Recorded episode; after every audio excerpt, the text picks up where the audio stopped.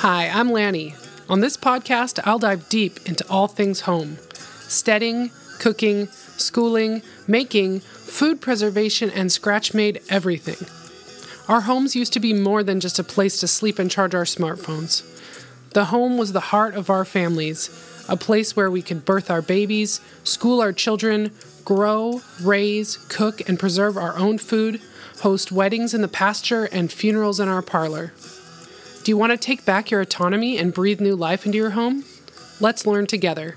With intention, we can rely more on ourselves and less on the systems that don't serve us. This is the Greener Postures Podcast.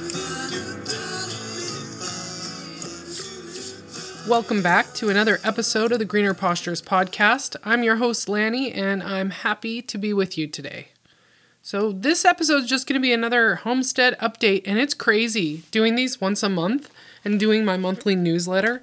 I'm really realizing like how fast a month goes by. It's crazy because I feel like I just did this and then I also kind of feel like um, I've already talked about the things that I've done, but I haven't. It's just that I keep doing things and time keeps moving and here we go. So it is now officially July as I record this. It's Monday, July 3rd. I'm going to try to release this today as well.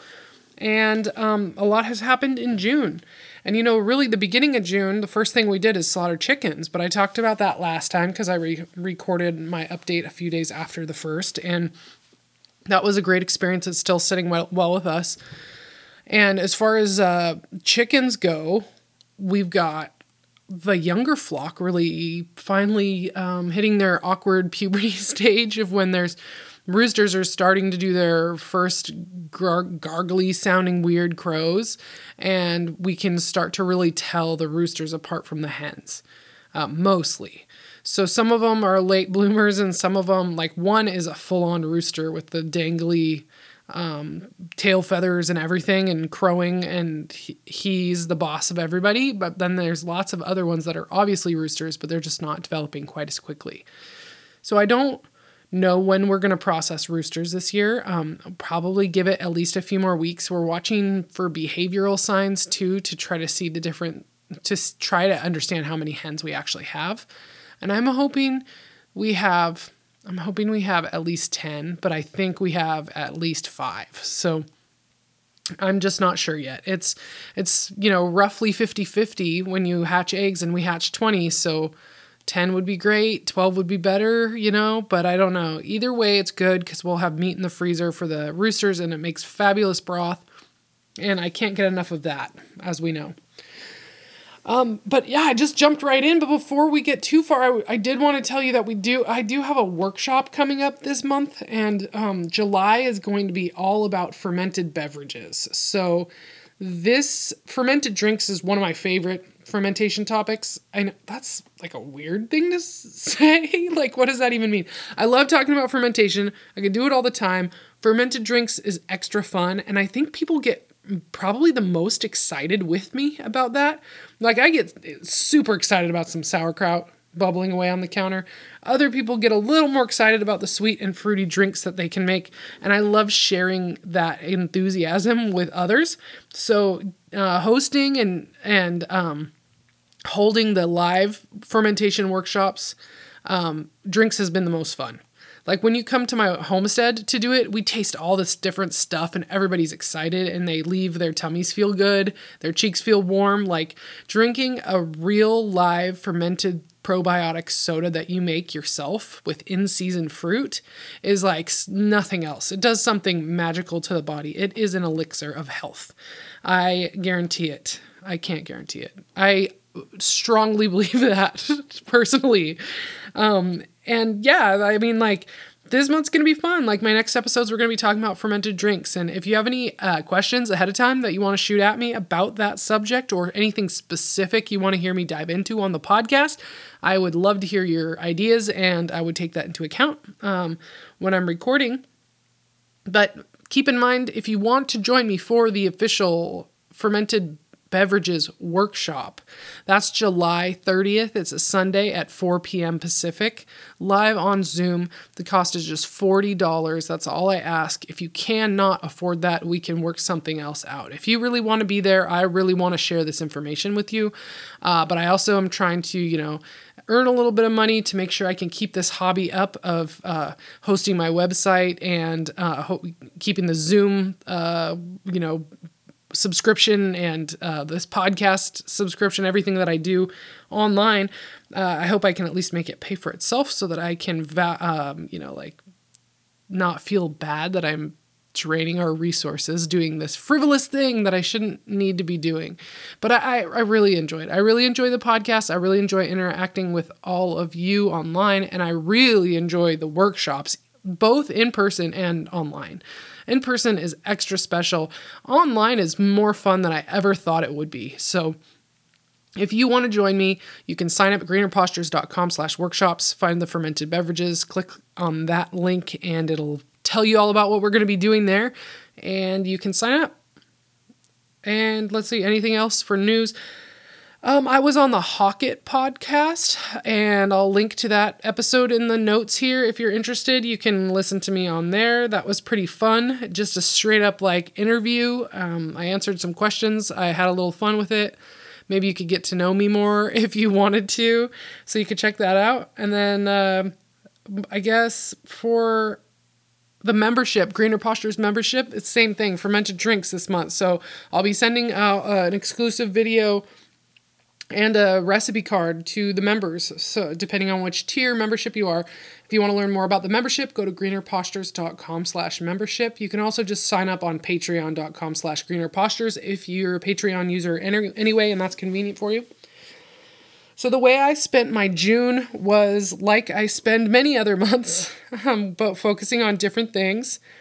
I did make a new YouTube video for the Preserving Today YouTube channel. That was how I make taqueria pickles, which is my favorite fermented pickle to go with any kind of Mexican food that I make. Um, also goes good with scrambled eggs. Um, this is a radish uh, pickle mainly with jalapenos, garlic, onions, and carrots as well. And you could throw jicama in there if you wanted to but just a basic brine like we talked about in the last few episodes and a few days on the counter well maybe more than a few maybe like 7 to 11 and that is like ready to go and those are super good. And they did last me a year in the fridge. While i did enjoy them more when they were a little bit on the fresher side you know up to eight nine months was good. Um, they are still good and it's been a year. So i just made some more of those and i made a video for that so you can check that out on the youtube channel. Um, as far as the garden goes, everything's coming along well. Every morning I'm collecting lettuce, washing it, and eating a big salad with eggs. Like it's the best in the morning, like, and whatever other vegetables I have. So I'm, some mornings, like today, I got snap peas from the garden as well and some kale. And I sauteed that in some ghee with some, like, this in Ayurvedic spice blend that I make for summertime. And it's like coriander and fennel and cumin and uh, what's the one that is cardamom? Yeah, it's and ginger. No, no ginger in that one. It's got turmeric, of course, makes everything a pretty color. So, some of that seasoning, sauteed the snap peas with the kale, um, threw that on top of like lettuce that I had already washed and cut up, and added a couple fried eggs that I fried in that same ghee, so it made the egg whites kind of a nice golden color from the turmeric. And I added some cooked beets that I had in the fridge, and that was my breakfast. And so it's been really nice just going out to the garden and checking on things, weeding a couple things, pruning a couple things, watering if I need to, and getting the food that I'm going to eat, the vegetables that I'm going to eat for the day. So I, oh yeah, I had carrots this morning too, sauteed with that. That was good. No, I didn't. I brought I brought three carrots in to do that, but my little two and a half year old was helping me wash the vegetables and he ate all the carrots before I could. He loves the carrots and he is adorable when he eats them. So couldn't fight him on that. I almost had carrots with my breakfast. But when I go out in the morning, um, picking that lettuce at that time of the day just feels really nice. It's like crisp, it's not hot, it's not wilty. And then rinsing it off in cool water inside and like getting it ready. It just like has the freshest lettuce that you'll ever have ever. It's like you nothing you can buy from the store or even the farmers market is going to be close to that fresh. It's like so good and it's funny cuz like other times of the year now I'm not wanting salads, but right now it's what I want for every meal. So everything I eat is pretty much is on a bed of some kind of greens. And I know it's a limited time because it's getting hot. Today's in the 80s. Um, I think tomorrow's supposed to be two and we're not gonna like soon that's gonna try to bolt and it's gonna get bitter. So i'll select some of those to stay and, and grow me some seeds probably and then plant something else out there. But I, i'm really wanting to try to do a second crop of lettuce this year maybe even starting some inside so i can't like forget to plant it. Uh, because uh, i can grow lettuce again into september. It's just i gotta wait until the real heat of the year is done with. Um, so we'll see if we can manage that. Um, the garden in general has been good. Berries, uh, strawberries haven't been as good as I hoped. Our strawberry patch got too dense. We had some really hot days, and then we had some really wet days, and then some more really hot days. And that kind of trapped that moisture in there and created a lot of moldy berries. Um, I also am fighting bunnies this year for the first time while we have tons of bunnies in the yard and on the property, I haven't really seen them in the garden before this year, but they have been there and they are troublemakers. They're not so much like ruining our crop is as much as like they're just hiding in places and then my dog smells them and she goes nuts and tries to get them. And she knows to stay out of the garden beds most of the time. But when she smells a bunny, she loses her freaking mind and she just charges in there. So she had like knocked over a bunch of dill that was growing. And yeah, now she's on the leash when she's in the garden to prevent that from happening again. And that uh, is important. One thing I do have a good crop of this year that I have only grown small amounts of in the past is broccoli. So that we're gonna I, it's one of my two and a half year old's favorite foods. Like he gets excited when he sees broccoli at the grocery store and starts like begging for it. And i always like break him off a little piece and, and give it to him. And nobody's gonna like yell at me for stealing broccoli because it's so cute. Like he doesn't know what oreos are or any other processed food yet. He's not begging for cereal he just gets super excited in the produce section if he sees berries or if he sees broccoli. So you can't really get mad at that. So I am excited for him to finally see broccoli in the garden because he hasn't noticed it yet and I can see it growing in there. I have not drawn his attention to it because he will probably destroy all of the plants just trying to eat the broccoli like how he was eating all the unripe strawberries for a while. Um, so I'm excited to cut some of that soon because I know if I cut it, it'll keep growing more little stalks. Uh, but they're they're still on the small side. So maybe a couple more days we'll check it. Um, I don't want it to go for too long because then the heads aren't really as firm. They start to get like they're gonna flower and they're not as uh, texture is not as good. Uh, but for berries too, we have raspberries are going crazy. Uh, we've been eating a lot of them. Then I've also frozen some. I'm not gonna. I'm not sure what I'm gonna do with those frozen ones. I think I'll probably end up making jam if we get enough all together because raspberry jam is super good. And we don't use the frozen raspberries as much as we use frozen blueberries or frozen strawberries. I don't know why. Frozen strawberries are good because when you thaw, thaw them, they like make their own sauce. You don't need to do it's like strawberry sauce. You can heat them up and reduce that um, liquid a little bit, and it makes it like a syrup. It's really good. Um, raspberries, we could probably do the same, but they've got so many seeds in them, they're like less enjoyable when they're not fresh somehow. So making jam or uh, jelly sounds like a good idea for that. And then we also have our cherries. Um, doing pretty well. We've been eating some of the sweet cherries, um, although probably not enough. I should go over. It's not. It's the one uh, fruit tree that's not in our orchard where everything else is, so I can kind of overlook it, and it's gigantic. So it's also hard to get some of the fruit, and I'm not really up for climbing in a ladder right now. So I've got to let my nine year old do that. So he brings pocketfuls of cherries over to us, and we're trying to teach the two and a half year old to spit the pits and then I realized that's a dumb thing to tell a two and a half year old because then when we're eating cherries inside, he thinks you're supposed to spit the pits. So we've been working on pits in the trash or p- spitting the pits outside, but not swallowing them is the goal. Uh, then the sour cherries, the pie cherries, those are going good. I've gotten about a gallon of them um, by volume now, and I'm gonna pit those today and either put them in the freezer or make a, some some kind of a dessert for the 4th of July tomorrow.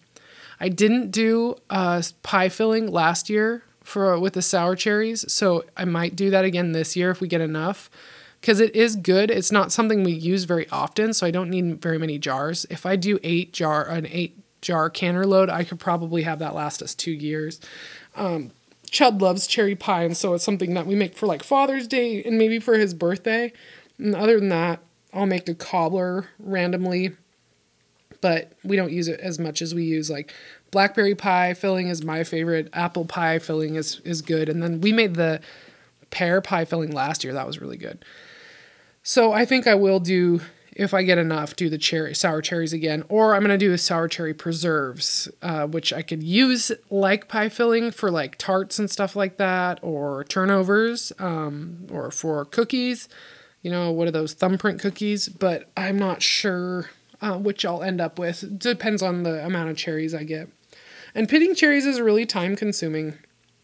Next time you're eating something with lots of cherries, think about how luxurious it is that you're not just biting into millions of pits because it's tricky. I've done like these um, methods where I set the cherry on a, a like a, a, glass bottle and then you use a metal straw to poke the cherry pit through the cherry and out into the bottle and collects it. It works kind of good, but sometimes it tries to like jam the cherry in there and then your straw gets all clogged.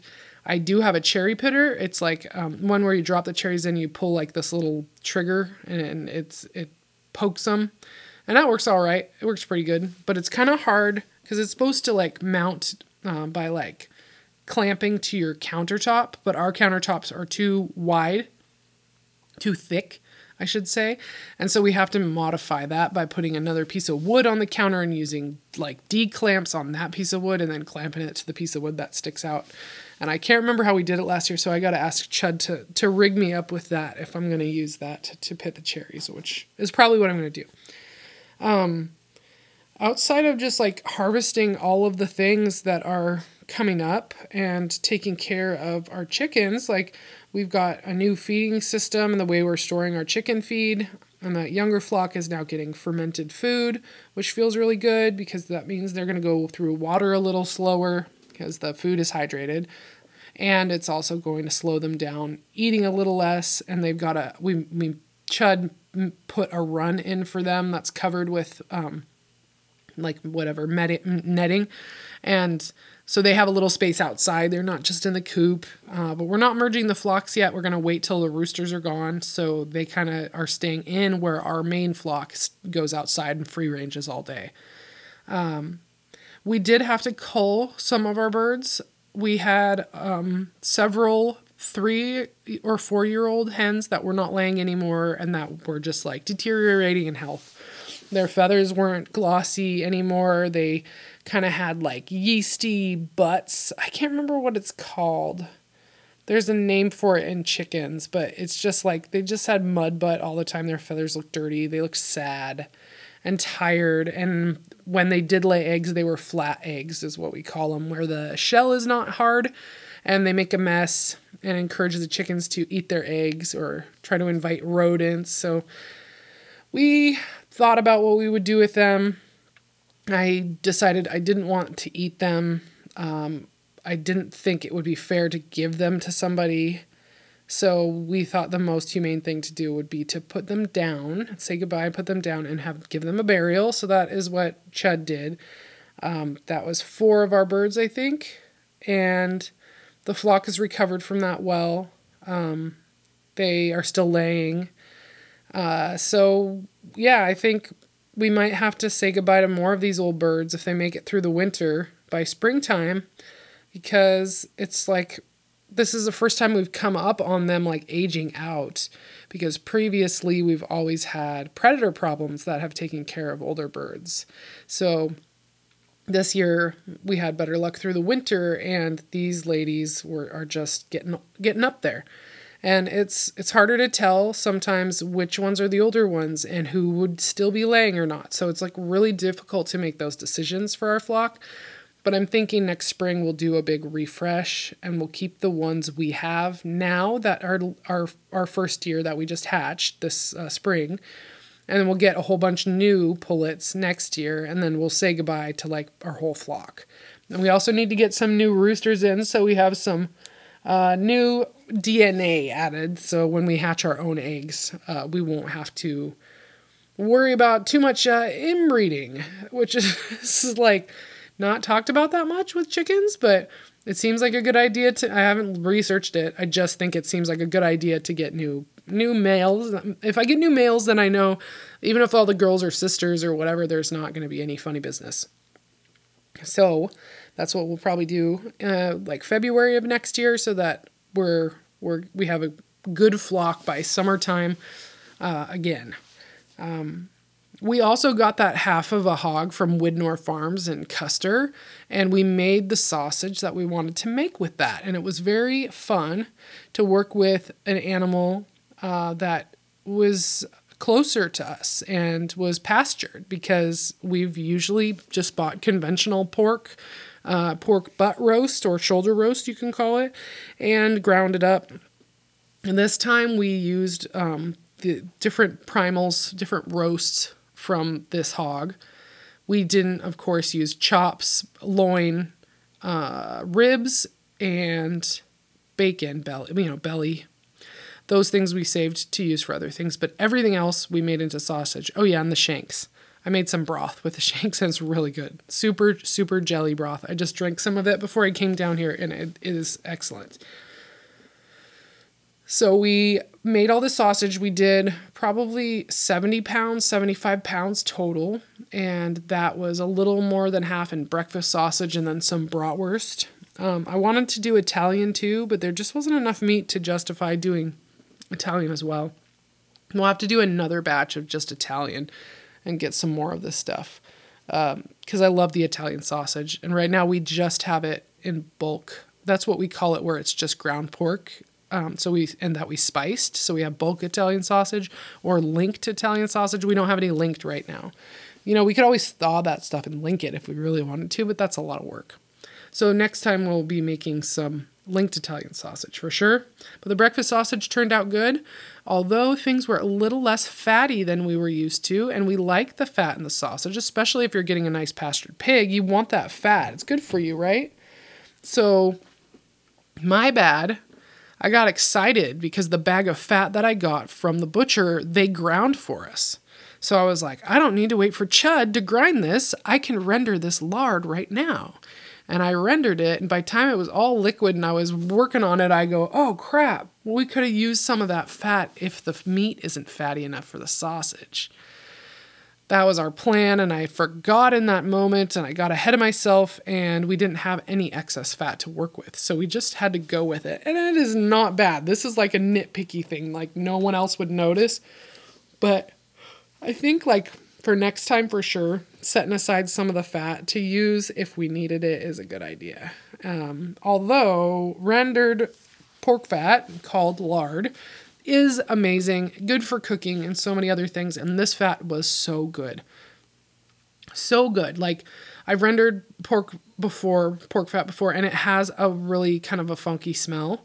And this did not. This smelled clean. It did not smell bad at all. And I was like really impressed with it. And I think that's my fourth batch of fat that I rendered this month. Like, oh, whoa. I've been doing tallow for other people they give me their their tallow and I prepare it and render it and sometimes make products with it and then I give them some of it back and I keep some for my my price, right?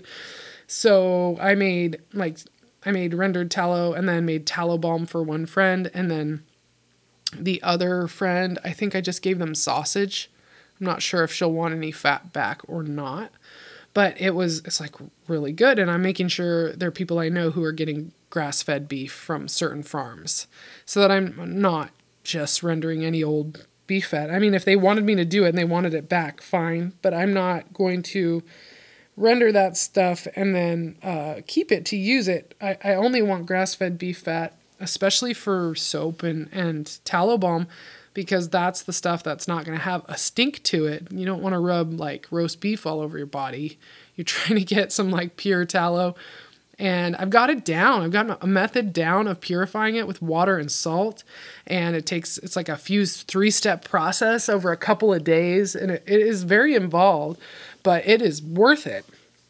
And with that, I tried making soap for the first time, and it was very exciting. It was very, very, very exciting. I made tallow soap. It's tallow, coconut oil, olive oil, and lye water and that was what was always intimidating to me is using lye and it's caustic and it can hurt you and don't get it in your eyes and it's gonna like have a reaction with the water that's all yeah all of that happened and i was fine so it's just one of those things where i get something in my head that i think it's hard and I write it off and I don't consider it again. And then I look at it again when I really want to do it and I go, oh, that's not that hard. I can do that. So I did and it wasn't. It wasn't that hard and I did it. And it was, yeah, it was great. Um, the hard part, which is also the great part, that deferred gratification, is that we are waiting four weeks before we try the soap because the lye water has to fully evaporate from the bars of soap. Um, some places say you only have to do two weeks. Some other people say you can weigh the bar, and if it stops losing weight over several days, then you know that it's fully de you know not dehydrated, but it's fully um, let go of all of the lye water. And the lye water could dry your skin out really bad or burn you, and you don't want that. So after four weeks, which I think is another week and a half from today. I'll get to try my soap and make sure that I really like it. And after I know that I really like it, then I'm going to make more and I can start to have that available to people who want tallow soap. So I'm not sure if I'm going to bring that online for people. That seems like a reasonable thing to ship, like sh- soap in a small box. It would ship well. So more so than the tallow balm, which I also make and have gotten better at and absolutely love. The last tallow balm I made was so so good, like so good. And I used lemon and lavender as the essential oils and it's like smells good and it feels great on your skin and it's feeling great under the sun, you know, after I put it on and I go outside. So anyway, um, I'll let you guys know if I have soap available. If anyone is interested for tallow soap, you could reach out to me directly and I'd be happy to talk about it. Um, Oh, garlic scapes, and uh, that's one thing I didn't mention in the garden. If for those of you who don't know, garlic scapes are these little shoots that come up out of the garlic. That's going to be the flowering portion of the garlic that you don't actually need since you're trying to collect the bulb. Cutting it off brings the energy back into creating a larger bulb, and then the garlic scape can be used. And it tastes a little bit like garlic. Um, it's really, really good. Uh, but it's a little bit, maybe I should have cut them a little younger because they're a little bit fibrous. Um, but they were still good to make pesto with, which is what I did. I did some basil, a lot of garlic scapes, um, olive oil, salt, um, some parmesan, and that was it. I didn't do nuts this time because my my nine year old's allergies. He's never had pine nuts and he's worried about trying them, so we just left it out, and it was really really good. Um, that can be used, pesto can be used for so many things. Just to flavor things, to make a salad dressing. Obviously, on pasta, you could use it to flavor your potato salad. Like, it's just great. So, um, I did that, but then obviously I had to ferment some. So I have a half gallon of garlic scapes fermenting in the kitchen, and they're kind of slow to ferment. They're really solid, they're really fibrous. I think I can leave those out for a while, and I think I can eat those or chop them and add them to salads, or I could probably use them to uh, chop and saute with different things as well. And it's just going to be really good because those things aren't going to last very long on their own. So fermenting them seemed like a good idea. And the last thing I want to talk about that I did this month was canned beets. I talked about it last episode or last update episode. Um, our, my beet crop is not great. It's it's pretty good. Like I'll be able to make some kvass and eat some beets. I've been eating a lot of beet greens off the top now as they're growing, which is really good. Um, I guess beet greens have lots of potassium, and I feel like I could use boost of potassium. So I've been focusing on that this year. Whereas last year I let a lot of those go without really realizing it because I had so many but yeah, um, and by go, I mean I put them, I fed them to the chickens, which isn't bad either. But yeah, I've been eating those, um, but there just weren't enough. So when we got our order from Azure Standard um, this month, I ordered a 25 pound bag of beets and I got those and used them. I will say, however, working with beets that have traveled, uh, peeling those bad boys were so much harder than peeling beets that I grew myself because there were scars on them from like being bumped and stuff. They had scarred, and any place there was a scar, it was like the beet wouldn't just fall, uh, the skin wouldn't just like fall off after I had boiled them. So I had to use a paring knife to get the yucky spots off, and I ended up doing um, 18 pints of canned beets, uh, pressure canned. That will be for me for the year or more. Um, and then my little two and a half year old has been loving them too. So I think he'll share those with me, which makes me really happy because nobody else really likes them. So Azure Standard to the rescue for a good price on uh, produce this time. And I was able to to get that and get it done now. And then, you know, if I grow a bunch more beets, we can decide what we want to do with it then. But I feel like um, that was a good move and I can just put my energy into growing other things and preserving those. And really, what I focus on preserving is the things that grow on their own around here, which is the pears, apples, cherries, and uh, blackberries. And so I'm, you know, my apple trees aren't quite as loaded as some other years. Uh, but the pear tree looks okay. Cherries are doing better this year than they did last year. So just whatever as it comes up, just making sure I take it and put it in the freezer or, or can it right away.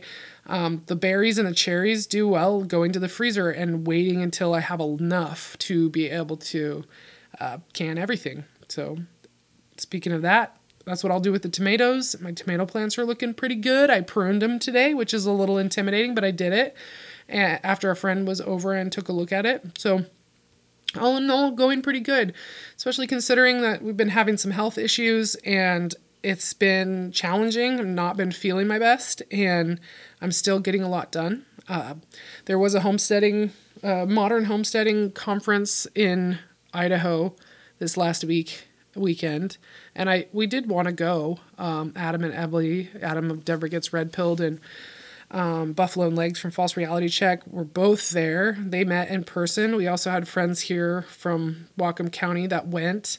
Um, but it just was, you know, it's hard to make that decision to leave the homestead during times where things are becoming ripe and um, with little kids. It's just a lot of work. And I'm so glad that we decided not to because all of this health stuff kind of came to a head right around the same time and I would not have felt up to going and we would have already had arrangements and spent money on the tickets and so things work out like that for a reason, I suppose. Well, I really wish I could have met our friends that, you know, seen Adam and Emily again and met Buffalo and Legs in real life. Um, it just wasn't in the cards this year. Maybe some other day. So, guys, that's it uh, for this update. Um, there's probably stuff I left out, and I don't know what it is at this moment, but I'm good. I feel good about what I've gotten done, especially considering how how things have been going uh, otherwise. And that's all you can hope for sometimes. Just do what you can and can what you do. Hey, that should be a shirt or something. I'm close, but the can what you do grow what you can and can what you grow. Someone has definitely already made that into a shirt or a bumper sticker. I didn't just do that, did I? All right, I'm googling that after I'm I'm done here with you, so that's what I'll go do now, guys. Stay tuned for the next upcoming episodes all about fermented beverages. Join me at the Fermented Beverage Workshop live online July 30th, Sunday at 4 p.m. Pacific, and hop into the Greener Postures membership for more contact on content on fermented beverages this month of July. Thank you guys so much for listening and for all your support. Until next time. Thanks for listening. I'm Lanni, and this was the Greener Postures Podcast. You can follow me on Instagram and Twitter at Greener Postures and subscribe to my YouTube channel, Preserving Today, by going to youtube.com slash at Greener Postures. Questions, feedback, or would you like to be a guest on the show? Send me a DM or you can email me at greenerpostures at pm.me. I'd love to hear from you. If you're interested in attending one of my online workshops and joining the exclusive Greener Postures Telegram group chat, go to my website, greenerpostures.com slash workshops. I hope to see you there.